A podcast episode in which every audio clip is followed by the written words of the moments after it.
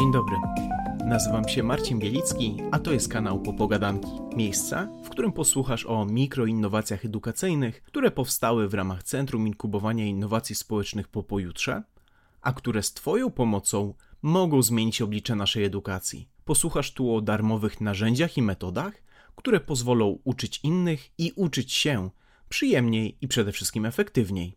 Serdecznie zapraszam.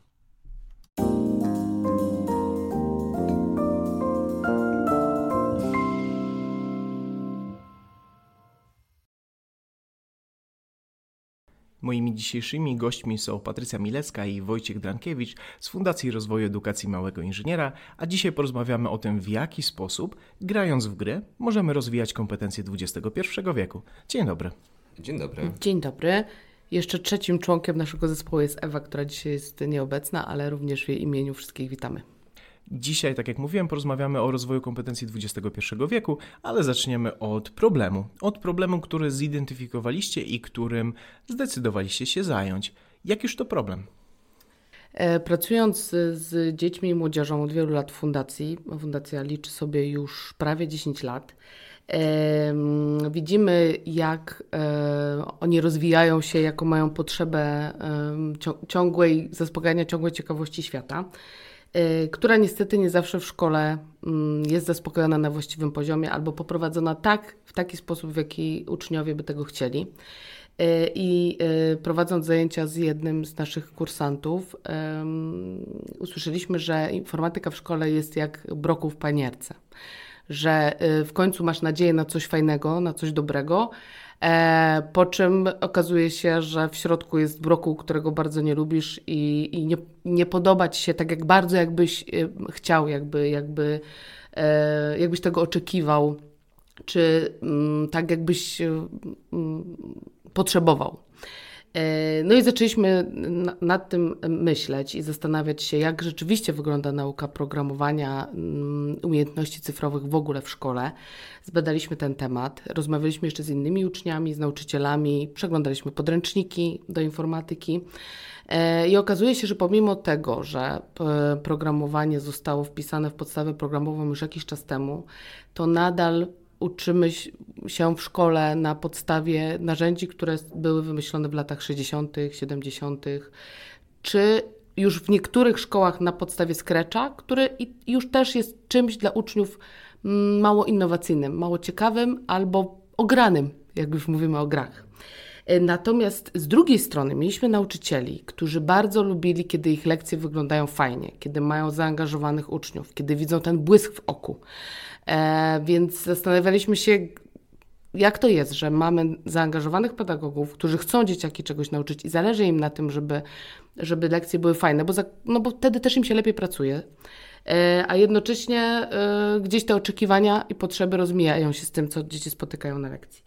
I postanowiliśmy wykorzystać coś, co używamy w fundacji, czyli grę Minecraft i możliwość programowania w niej, po to, żeby używając narzędzia atrakcyjnego dla ucznia i uczennicy nauczyć kompetencji, która jest tak naprawdę już teraz nichli nowi, tylko czymś, co powinno być kolejnym narzędziem w rękach młodych ludzi.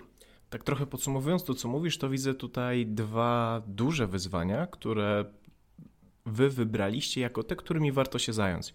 Z jednej strony mówimy tutaj o konieczności nabycia kompetencji w zakresie programowania, a może nawet bardziej myślenia w sposób logiczny, w sposób analityczny, oczywiście poprzez programowanie.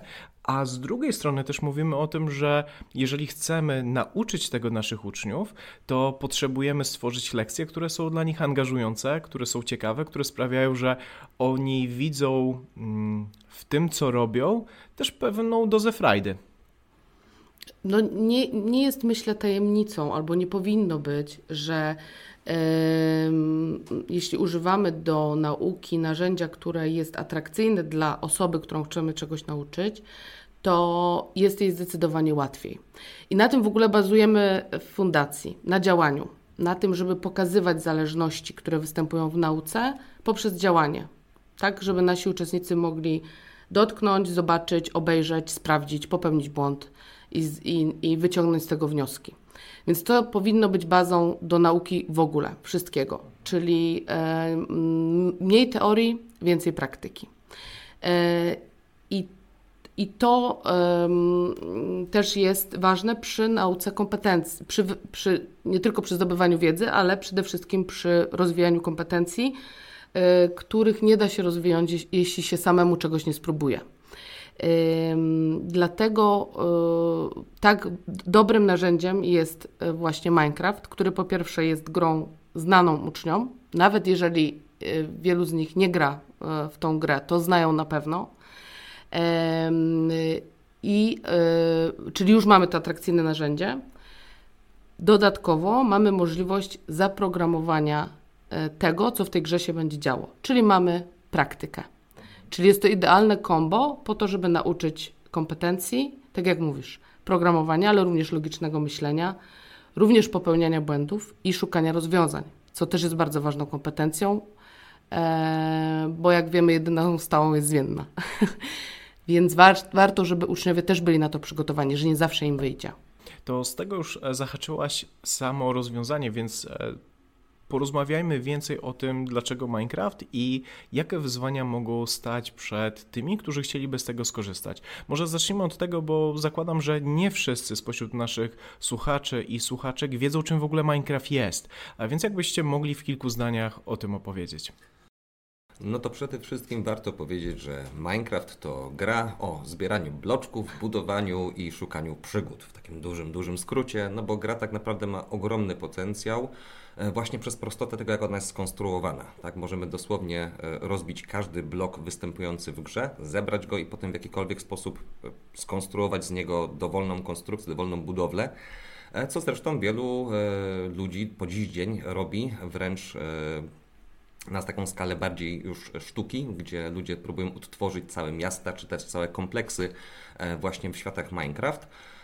Co warto też zaznaczyć, sama gra już ma dobre 10 lat, bodajże chyba obchodziło w zeszłym roku urodziny albo na początku tego roku 10. urodziny, przez co część dzieci, która idzie do szkoły, wręcz wychowała się równolegle wraz ze swoim rozwojem ta gra szła obok nich i po prostu to już istnieje gdzieś tam w popkulturze, jest, no tak tutaj Patrycja powiedziała, gra jest bardzo znana, a występuje w różnych odmianach, tak, bo pojawiły się tysiące po prostu już dodatkowych, nazwijmy to, podgierek, gdzie tam każdy znajdzie coś dla siebie, dlatego sama gra jest na tyle, myślę, atrakcyjna dla dzieci, że łatwo mogą sobie znaleźć coś dla siebie i będą się orientowały w temacie.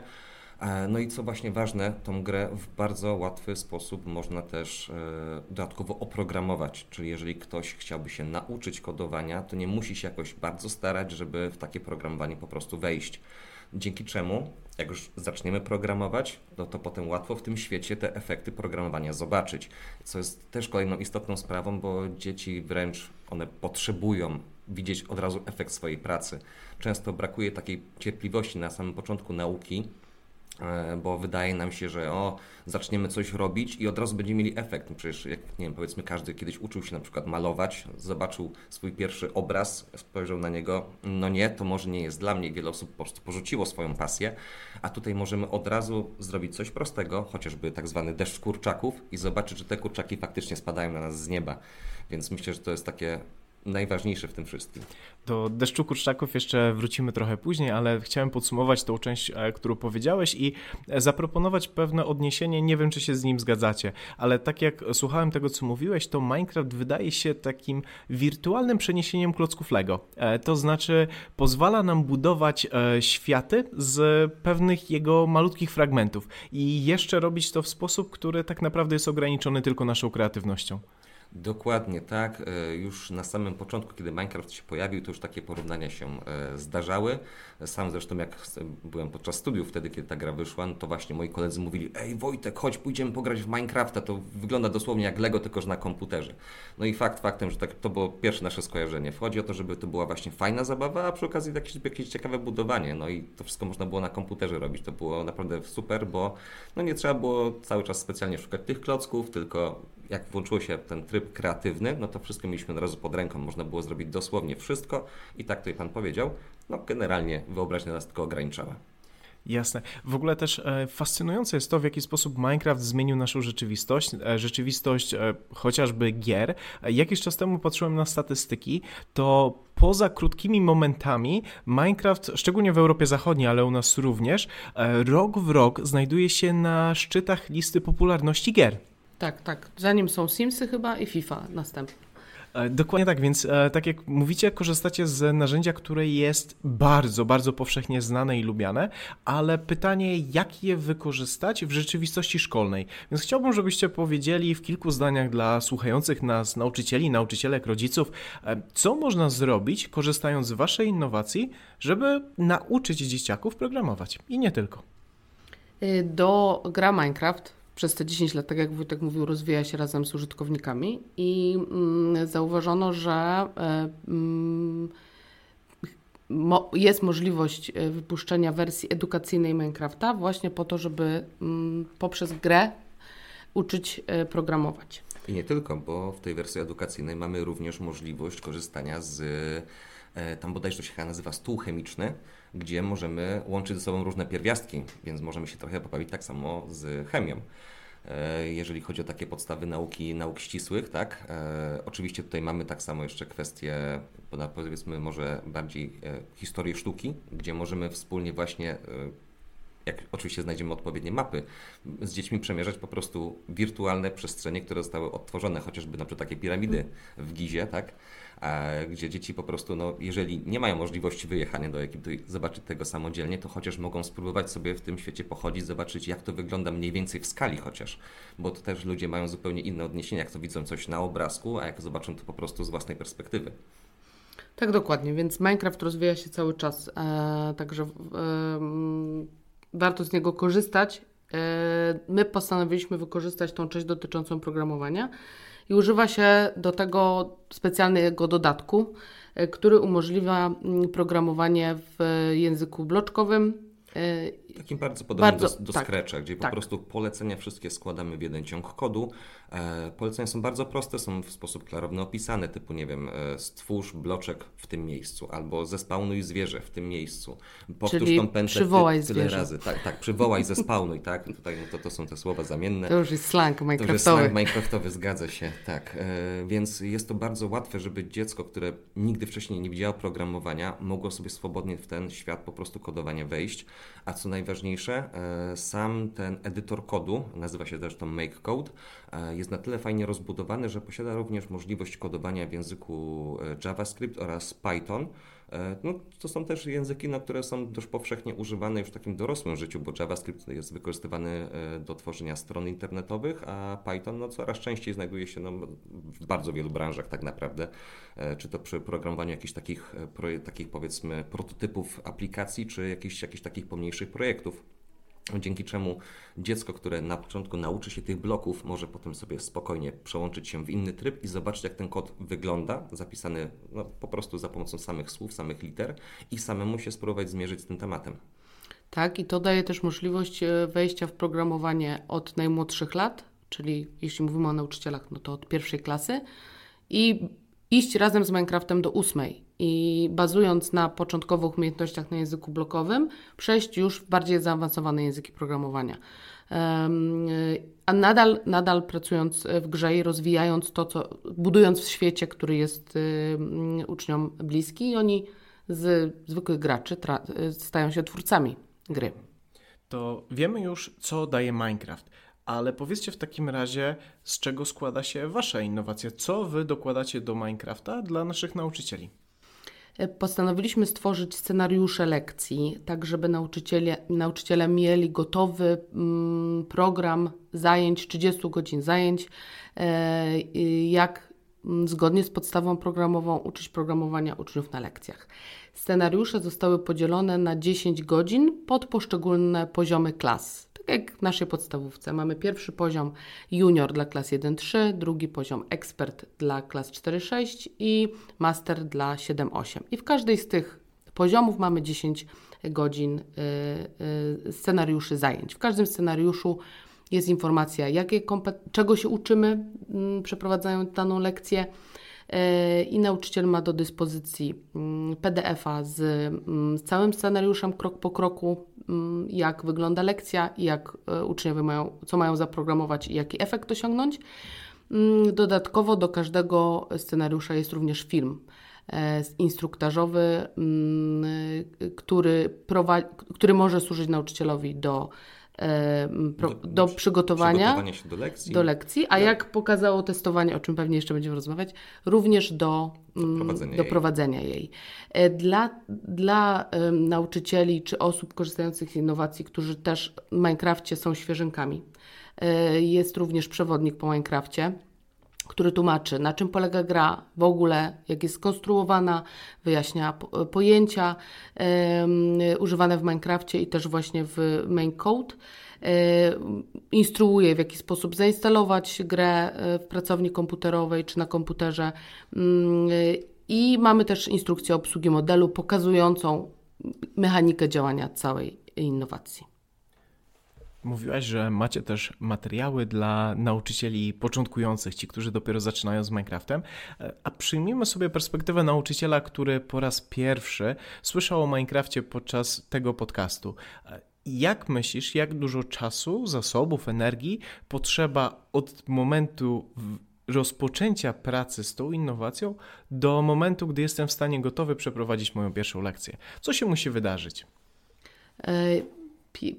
Pierwsza rzecz to polecamy przewodnik, żeby sobie go przyswoić i zobaczyć i zapoznać się z grą. Tak jest, dokładnie, bo tam mamy zawarte wszystkie takie podstawowe rzeczy typu czym są w ogóle moby, bo to dzieciaki często używają takich określeń po prostu bezpośrednio z gry, tak, że o tam biega creeper, tak, albo o tutaj mój Steve tam się gdzieś znajduje, to jest takie po prostu domyślne imię gracza. Mamy też opisane całe sterowanie, w jaki sposób tam poruszać się po całym tym menu rozgrywki, więc tak naprawdę jeżeli nauczyciel, powiedzmy, będzie dysponował własną kopią gry i będzie miał ten przewodnik, kiedy już sobie go oczyta, no to samo ogranie się z grą to jest kwestia, myślę, 10-15 minut, żeby te wszystkie takie najważniejsze rzeczy, które są nam niezbędne do nauki programowania, żeby sobie ograć, a potem tak naprawdę trzeba się już po prostu przygotować do samej lekcji, tak, więc same te nagrania, które dołączyliśmy właśnie jako pomoc do przygotowania się, one w zupełności powinny wystarczyć do takiego, powiedzmy, ogarnięcia podstawowego poziomu tego, co na lekcji powinno się wydarzyć, i te nagrania zwykle nie przekraczają 15 minut. One tam zwykle tam są około 10, no ale takie najdłuższe to mają po 15 minut, więc jeżeli ktoś naprawdę musiałby się bardzo szybko przygotować do tego, żeby taką lekcję poprowadzić, no to w godzinę jest w stanie się ze wszystkim spokojnie uwinąć. Warto też zabezpieczyć sobie czas na przygotowanie techniczne do lekcji, bo trzeba pamiętać, że na każdym komputerze, a zazwyczaj jest tych komputerów w sali komputerowej od 15 do 25, trzeba zainstalować konto uczniowskie, tak? Na swoim komputerze prowadzącego również trzeba je założyć, wpisać hasła, nazwy użytkowników i tak dalej, więc to też takie przygotowanie techniczne też zajmuje czas, więc rozpoczynając lekcję z uczniami powinniśmy już mieć wszystko gotowe. Także to też jest coś, co powinniśmy zrobić przed lekcją. No, jak wiadomo, to też trzeba sobie to gdzieś w harmonogramie przygotowań do pracy zaplanować. Jasne. Czyli jeżeli dobrze rozumiem, to mając nauczyciela, który po raz pierwszy słyszał o Minecrafcie, mamy dwie ścieżki. Jeżeli już w jego pracowni ktoś używa Minecrafta i te konta są założone, to tak naprawdę po godzinie jest w stanie taką lekcję pierwszą już poprowadzić. W zupełności tak. A przyjmując, że tego Minecrafta nie ma, to opowiedzcie też o tej ścieżce. Co powinien taki nauczyciel czy nauczycielka zrobić, żeby móc zacząć pracować, jak to przygotować technicznie? To tak, przede wszystkim należy na każde urządzenie pobrać swoją kopię gry Minecraft Education Edition, no i co jest bardzo ważne, no tak, sama kopia gry jest całkowicie darmowa, więc każda osoba może po prostu wejść do internetu na stronę producenta i tą grę sobie pobrać, zainstalować, i to jest najmniejszy kłopot tak naprawdę w tym wszystkim, bo możemy to zrobić tam w dowolnym momencie. Każda osoba, która jest administratorem urządzenia, może to sobie swobodnie wszystko przygotować. Sam proces też nie jest jakoś bardzo długi, z tego co pamiętam około pół godziny i mamy jedną rzecz zainstalowaną. No potem przechodzimy do etapu kupowania licencji. No i tutaj trzeba zalogować się na profil administratora danych konta Microsoft i takie licencje dla placówki edukacyjnej wykupić, no w tej liczbie, która jest niezbędna do poprowadzenia zajęć. Więc jeżeli mamy 20 komputerów, no to tych licencji trzeba 20 zakupić. No to wiadomo, tutaj ten proces może się wydłużyć, no bo gdzieś tam możemy się pogubić w tym, gdzie to się znajduje, jak to się klika, ale jeżeli ktoś jest administratorem tych danych, to zakładam, że spokojnie sobie z tym wszystkim bez większego trudu poradzi. No i potem już tylko kwestia tego, żeby dzieci po prostu się zalogowały na swoje konta, a to już robi się bezpośrednio podczas lekcji. Więc po prostu trzeba im tylko przygotować nazwy użytkowników i loginy, za pomocą których będą grę uruchamiały. Wychodząc na chwilę z rzeczywistości szkolnej i przechodząc chociażby do coraz popularniejszej dzisiaj edukacji domowej, czy z Waszej innowacji w takim samym stopniu mogą korzystać również rodzice? Jak najbardziej. I zachęcamy w ogóle wszystkich dorosłych, żeby zanim zaczną wyciągać dzieci z internetu i z komputera, spróbowali wejść trochę w ich świat i zobaczyć, co ich tam tak fascynuje i dlaczego tak bardzo chcą siedzieć przed tym komputerem. Bo okazuje się często, że też zaczynamy się tym interesować, a to daje nam wiele styków wspólnych, które umożliwiają właśnie pokazanie swojego świata, który chcielibyśmy dzieciom przedstawić, którym być może jest poza komputerem. Więc zachęcamy wszystkich rodziców do tego, żeby zapoznali się z Minecraftem, bo nie ma co z tym walczyć. Tak, warto zaznaczyć, że ta wersja edukacyjna, jak powiedziałem, jest darmowa do pobrania i jest możliwość zagrania rozgrywki demo. I tam z tego, co pamiętam, 5 darmowych wejść, tak wydaje mi się. Chyba te 5 darmowych wejść, wydaje mi się, że jakieś było ich 10, tam to się cały czas zmienia, także tutaj trudno by tak dokładnie powiedzieć, ale po prostu jeżeli ktoś by chciał spróbować, zobaczyć jak to wygląda, to bez obaw można po prostu nawet przygotować sobie nasz taki scenariusz, taki pierwszy tam do wolnej lekcji, no i po prostu uruchomić tę grę na próbę, zobaczyć czy to mu odpowiada, czy to pasuje, zupełnie nie tracąc czasu, czy tam i nie inwestując w żadnych dodatkowych tam kosztów, jeżeli chodzi o zakup licencji. Tak, dokładnie. I też w edukacji domowej jak najbardziej tą ścieżkę programowania razem z Minecraftem można przejść, bo podobnie jak w sali komputerowej dziecko pracuje na swoim stanowisku, tak? Więc wspólnie z rodzicem mogą taki scenariusz lekcji sobie w domu też przerobić, nawet jeśli nie prowadzimy edukacji domowej, nawet jeśli chcemy właśnie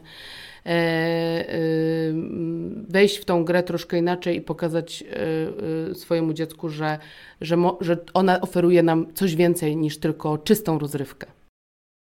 Mówiliście o scenariuszach lekcji. Podejrzewam, że nasi słuchacze i słuchaczki bardzo chcieliby usłyszeć o tych spadających kurczakach i w ogóle o tym, w jaki sposób te scenariusze wyglądają. Co się w tych scenariuszach dzieje? Jakbyście mogli podać po przykładzie jednego scenariusza z każdych z tych 3 etapów, o których wspominaliście?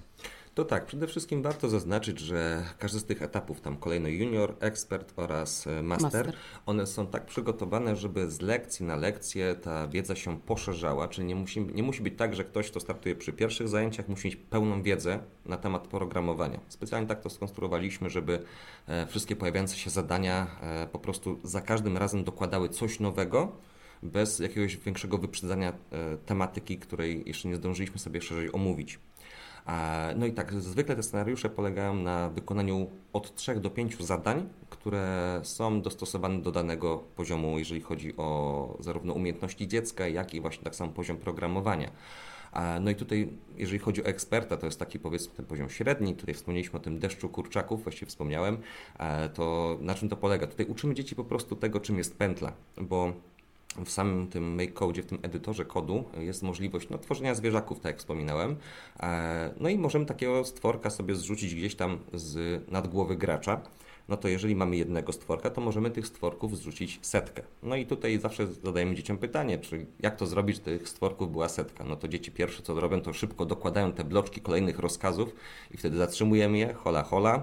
Od tego są właśnie pętle. No i tworzymy sobie, opowiadamy jak taka struktura działa, jakie jest jej zastosowanie takie w praktyce, gdzie możemy z tego korzystać w innych przypadkach. No i demonstrujemy to właśnie na bazie tego deszczu kurczaków, gdzie gracz po prostu wpisuje polecenie do czatu i wtedy nagle nad jego głowy spada dosłownie 100, bądź czasem więcej kurczaków. No i tutaj tylko wyobraźnia dzieci i tego, ile liczb potrafią wpisać w pole, to je ogranicza do tego. Tak, to też jest mój ulubiony scenariusz. Tak. Czyli zakładam, że jeżeli na przykład mamy ten nasz deszcz kurczaków i uczymy dzieciaków pętli na jednych z pierwszych zajęciach, to później na przykład ta pętla występuje w trzecim, w czwartym scenariuszu już w innym kontekście i dzieci rozpoznają, że okej, jeżeli muszę zrobić coś, co się powtarza, to mogę wykorzystać coś, co już umiem z wcześniejszych zajęć. Dokładnie to nam właśnie tutaj przyświecało, jeżeli chodzi o sam zapis tych scenariuszy, jak one się wszystkie rozwijały w trakcie. A jeżeli chodzi o poziom master, ten bardziej skomplikowany, tam mamy już naukę języka Python, no i tam pojawiają się programy na przykład tworzące właśnie wielkie piramidy, tak, tam wspominałem o tej gizie i tak dalej, no to tutaj pokazujemy właśnie, jak korzystać na przykład z pętli iteracyjnej, która wykorzystuje zmienną do tego, żeby liczyć tam swoje kolejne, nazwijmy to, obroty, kolejne cykle, a jednocześnie jest to zmienna, która, no jak sama nazwa wskazuje, zmienia się, dzięki czemu możemy tak samo modyfikować parametry rozmiaru na przykład kolejnych poziomów po prostu piramidy. Także właśnie tutaj, jeżeli chodzi o Python, to taki przykładowy tutaj proces nauki, no to właśnie odbywa się przez to, że tworzymy z dziećmi po prostu takie struktury, które nie zawsze mają taki prosty do wygenerowania kształt. Natomiast jeżeli chodzi o ten najmłodszy poziom, to tutaj zawsze zaskakujemy dzieci tematem kul w Minecrafcie, no bo mamy coś takiego jak, no Minecraft jest bardzo kwadratowy, jeżeli ktoś go jeszcze nie widział, a włączy sobie pierwszą możliwą grafikę Minecrafta, zobaczy, to są same sześciany. Otóż tak, to są same sześciany, ale tak samo jak mamy w grafice dwuwymiarowej, takiej pikselowej na komputerach zdjęcia, gdzie te piksele są też kwadratowe, tak samo możemy uzyskać kulę w Minecrafcie, jeżeli sobie odpowiednio te wszystkie sześciany razem złożymy. No i właśnie z pomocą tych kul, generowania tych kul, tworzymy wraz z dziećmi układ słoneczny, taki bardzo prosty model, uproszczony, żeby mogły po prostu zobaczyć, jak to wszystko mniej więcej się prezentuje po prostu w takiej przestrzeni trójwymiarowej. Każdy scenariusz, też może dodam, też zawiera zadania dodatkowe, które można wykorzystywać, jeżeli chcemy te scenariusze realizować na przykład na zajęciach dodatkowych z programowania, gdzie mamy troszkę więcej czasu niż 45 minut, albo uczniów, którzy szczególnie są zainteresowani tematyką programowania, to te zadania dodatkowe można wykorzystać. Pierwsze, co mi przychodzi do głowy w momencie, gdy Was słucham, to chciałbym i wierzę, że są tacy nauczyciele i o to Was za chwilę zapytam, żeby wykorzystywać to interdyscyplinarnie. Przecież można byłoby na naukach przyrodniczych poprosić dzieciaków o to, żeby zbudowały właśnie taki układ słoneczny, dzięki czemu muszą wiedzieć, jakie są odległości między planetami, jaka jest relacja wielkości pomiędzy tymi planetami, albo na przykład na historii niech zwiedzają te wirtualne piramidy, czy odtworzą zamek w Malborku.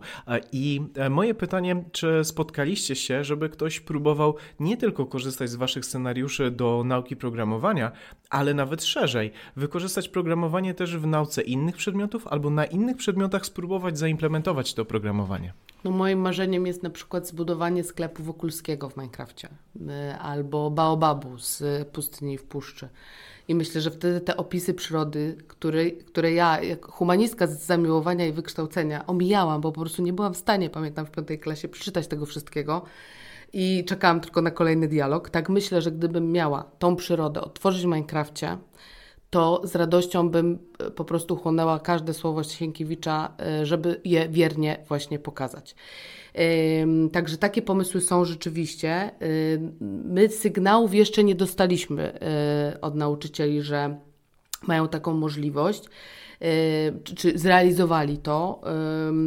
W ich głowach też się takie pomysły rodzą. Natomiast dużą barierą jest w szkołach, jeśli mówimy już o takiej edukacji naszej podstawowej, publicznej, dostępność sali informatycznej, która jest obłożona na każdej właściwie godzinie lekcyjnej, co też podczas testowania zauważyliśmy. I już pani od polskiego historii czy geografii nie ma nawet kiedy się na tą salę, że się tak wyrażę, wbić. Więc myślę, że tutaj techniczne możliwości dużo nauczycieli ograniczają. ale w ich głowach też się takie idee rodzą, więc no po malutku myślę, że i do tego dojdziemy. To ja tylko może dam taką ciekawostkę, ale to już spoza szkoły, z tego co wiem, to istnieje taki serwer na Minecrafcie, który posiada bibliotekę, która gromadzi wiedzę z bardzo wielu książek z całego świata, więc jeżeli są osoby, które są zainteresowane takimi ciekawostkami tam historycznymi albo chcieliby dostać się do książki, która nie jest dostępna w ich kraju, to mogą sobie na taki serwer po prostu wejść i z takiej książki skorzystać, no bo w Minecrafcie tak samo mamy możliwość zapisywania własnego tekstu w postaci właśnie takich skrawków papieru. Na dobrą sprawę, jak was słucham, to mam takie wrażenie i trochę nadzieję, że wasze scenariusze mogą być takim idealnym wprowadzeniem dla nauczyciela, który w bezpiecznych warunkach, prowadzony przez was za rękę, nauczy się, w jaki sposób tworzyć te lekcje w sposób bardziej angażujący, w sposób, który rozwija rzeczywiście kompetencje jego uczniów i uczennic, ale później na tej bazie będzie mógł też uwolnić swoją kreatywność i budować kolejne scenariusze, które pozwolą mu chociażby odtworzyć te baobaby, czy te nasze nadniemne w wersji zdigitalizowanej. Tak, zgadza się jak najbardziej. Miałem okazję rozmawiać z kilkoma nauczycielami, którzy znali już Minecrafta wcześniej, którzy faktycznie szukają i osobiście na przykład mnie pytali o Robloxa, kolejna wielka kobyła, która wśród dzieci jest bardzo popularna, a deweloperzy tejże gry, czy właściwie serwisu do gier, udostępnili również dla dzieci silnik do tworzenia gier właśnie do tego serwisu i on tak samo pozwala dzieciom w łatwy, prosty sposób nauczyć się, jak takie gry tworzyć. Więc tak naprawdę, jeżeli do tej pory osoby, z którymi się spotykaliśmy, które już faktycznie się zaangażowały w Minecrafta, potrafią szukać czegoś dalej i chcą to robić, zakładamy, że kolejne po prostu pójdą w ich ślady. Że jak spotkają się z Minecraftem, zobaczą, że to wcale nie boli, wcale nie jest takie trudne, to można pójść krok dalej, zrobić coś kolejnego, bardziej ciekawego. To jak słucham po raz kolejny tego, co mówisz, to mam wrażenie, że ta inwestycja początkowa jest niesamowicie mała w stosunku do tego, co można później z tego wyciągnąć. Jak już się uda nam poświęcić te kilka, może kilkanaście godzin, jeżeli chcemy absolutnie od zera wszystko zrobić, to później już tak naprawdę dokładamy tylko malutkie puzelki do tej naszej układanki. No to jest dobry krok na pewno. Ja też zawsze nauczycielom podpowiadam, bo zauważyliśmy też taką barierę właśnie z wykupem licencji. Że nauczyciele mówią, no dobrze, no ale z jakich środków, skąd my mamy brać te pieniądze na to, przecież to będzie problem i tak dalej, i tak dalej. Zawsze ja im podpowiadam, że mamy kilka darmowych lekcji, więc z Minecrafta możemy ściągnąć te 5 lekcji, przeprowadzić z uczniami z naszych scenariuszy, niezależnie od poziomu, czyli już połowę, jesteśmy już w połowie. Satysfakcja gwarantowana, naprawdę. Jeśli nie, to zapewniamy zwrot kosztów. I od tego zacząć, czyli wyjść od zachwyconych uczniów, którzy opowiadają w domu, jak to super było na informie, czyli mamy już drugą cegiełkę zachwyconych rodziców i zmienić troszkę sposób myślenia, czy komunikowania tego do osób, które dysponują środkami w szkole. Bo jeżeli mamy nauczyć dzieci grać w piłkę, to musimy im kupić tą piłkę. Jeżeli mamy dzieci nauczyć, jak wygląda Afryka, to musimy im kupić mapę, prawda? I atlasy. I to też są koszty. Więc jeśli popatrzymy na licencję do Minecrafta jak na pudełko z grą, tak, która pomoże rozwinąć kompetencje, to już się zupełnie zmienia myślenie. Także w ten sposób staramy się nauczycielom tą barierę pokazać, jak mogą ją w szkole pokonać, a od tego już naprawdę niewiele, bo ten błysk w oku, na który wszyscy czekają w szkole, zarówno nauczyciele, jak i rodzice, a przede wszystkim uczniowie, to jest coś, co naprawdę mobilizuje do działania i otwiera wiele drzwi. Zaczęłaś już mówić o informacji zwrotnej od nauczycieli, więc chciałem trochę przejść za kulisy powstawania tej innowacji i też już wcześniej zahaczyłaś o tym, że nawiążemy do tego, co się działo z waszymi filmami, więc chciałem zapytać, jak wyglądał proces tworzenia tej innowacji, jakie bariery występowały po drodze i jak udało wam się je przezwyciężyć? Zaczęliśmy od przygotowywania pierwszych 5 scenariuszy, z którymi wyszliśmy do 3 szkół podstawowych w Wielkopolsce i do 2 szkół, a 3 nauczycieli informatyki. I w sumie przetestowaliśmy te scenariusze na grupie ponad 60 uczniów. I po pierwszych 5 scenariuszach już mieliśmy informacje zwrotne, jak ta innowacja działa w rękach osób, które je wdrażają w szkole, co pozwoliło nam potem ulepszyć ją na kolejnych etapach, przy kolejnych scenariuszach. To, że dzieci były zachwycone, to nie było dla nas tajemnicą. Jedna dziewczynka nawet krzyknęła, wchodząc do sali informatycznej: Zuza, Minecraft w szkole, uszczypnij mnie, ja chyba śnię. Także dzieciaki po prostu były przezachwycone i zaskoczone, że to jest w ogóle możliwe, że takie rzeczy się zdarzają. Jeżeli chodzi o nauczycieli, to w naszej grupie mieliśmy 2 nauczycieli, którzy znało Minecrafta ze względu na to, że mają dzieci w wieku szkolnym, i jednego nauczyciela, pana Krzysztofa, pozdrawiamy panie Krzysztofie, który od lat uczył techniki w szkole, potem również zrobił podobówkę z informatyki i największe miał obawy co do Minecrafta, w ogóle do wprowadzania tej gry na lekcjach, a potem stał się jego największym entuzjastą.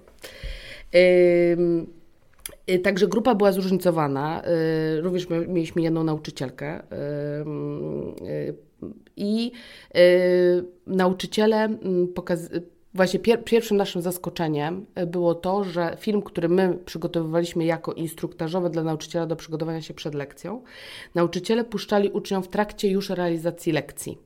Było to spowodowane przede wszystkim presją czasu, 45 minut, bo gdy pytaliśmy o to nauczycieli, to nam to wyjaśniali, i koniecznością wędrowania od stanowiska do stanowiska z pracowni komputerowej i sprawdzania, czy wszyscy są na tym samym etapie, żeby lecieć dalej. A w tym momencie zatrzymywali film, dzieci widziały, jak ma wyglądać to, o czym mówimy, i tylko nauczyciel zadawał pytanie: wszyscy gotowi? Gotowi. No to lecimy dalej. I w ten sposób sprawniej zdecydowanie lekcje przeprowadził i dzieci miały możliwość zobaczenia efektów swojej pracy, a jednocześnie nie frustrowały się, że pani nie chce do mnie podejść i teraz co ja mam dalej robić? I już wiadomo, pojawiała się nuda, kręcenie na krześle i tak dalej.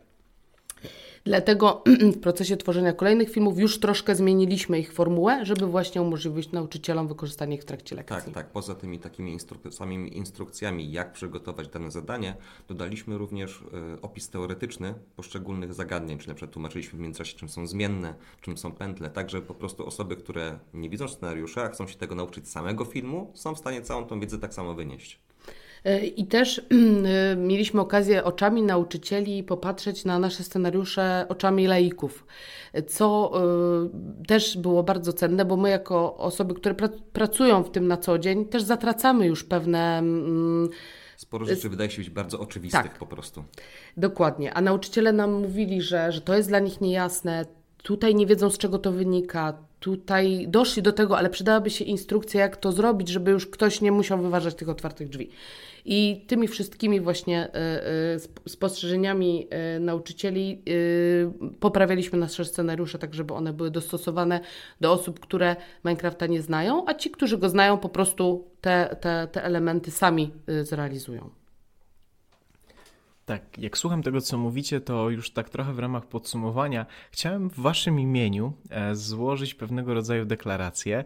Mam nadzieję, że ją potwierdzicie, ale chciałem serdecznie zachęcić nauczycieli, nauczycielki, rodziców, którzy nas teraz słuchają, do wypróbowania tych 5 darmowych lekcji z wykorzystaniem waszych scenariuszy i poszukania tego błysku w oku uczniów i zobaczenia, czy rzeczywiście mogą odczarować tą nudną lekcję informatyki, a może nawet spróbować zrobić coś ciekawszego.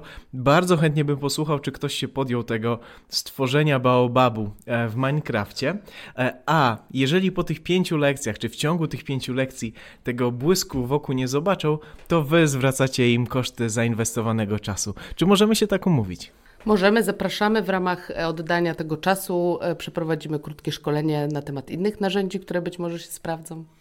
Fantastycznie. W takim razie ja bardzo, bardzo serdecznie Was wszystkich zachęcam, nas teraz słuchających, do tego, żeby dać szansę. Tak jak wcześniej rozmawialiśmy, tak jak Wojtek mówił, tak naprawdę to jest godzina, maksymalnie godzina Waszego czasu, która pozwoli Wam sprawdzić, czy można uczyć ciekawiej, lepiej, bardziej angażująco, a jednocześnie rozwijać tak niezbędne kompetencje i dzisiaj, i w przyszłości. Dzisiaj moimi gośćmi byli Patrycja Milecka i Wojciech Drankiewicz z Fundacji Rozwoju Edukacji Małego Inżyniera. Serdecznie dziękuję, do usłyszenia.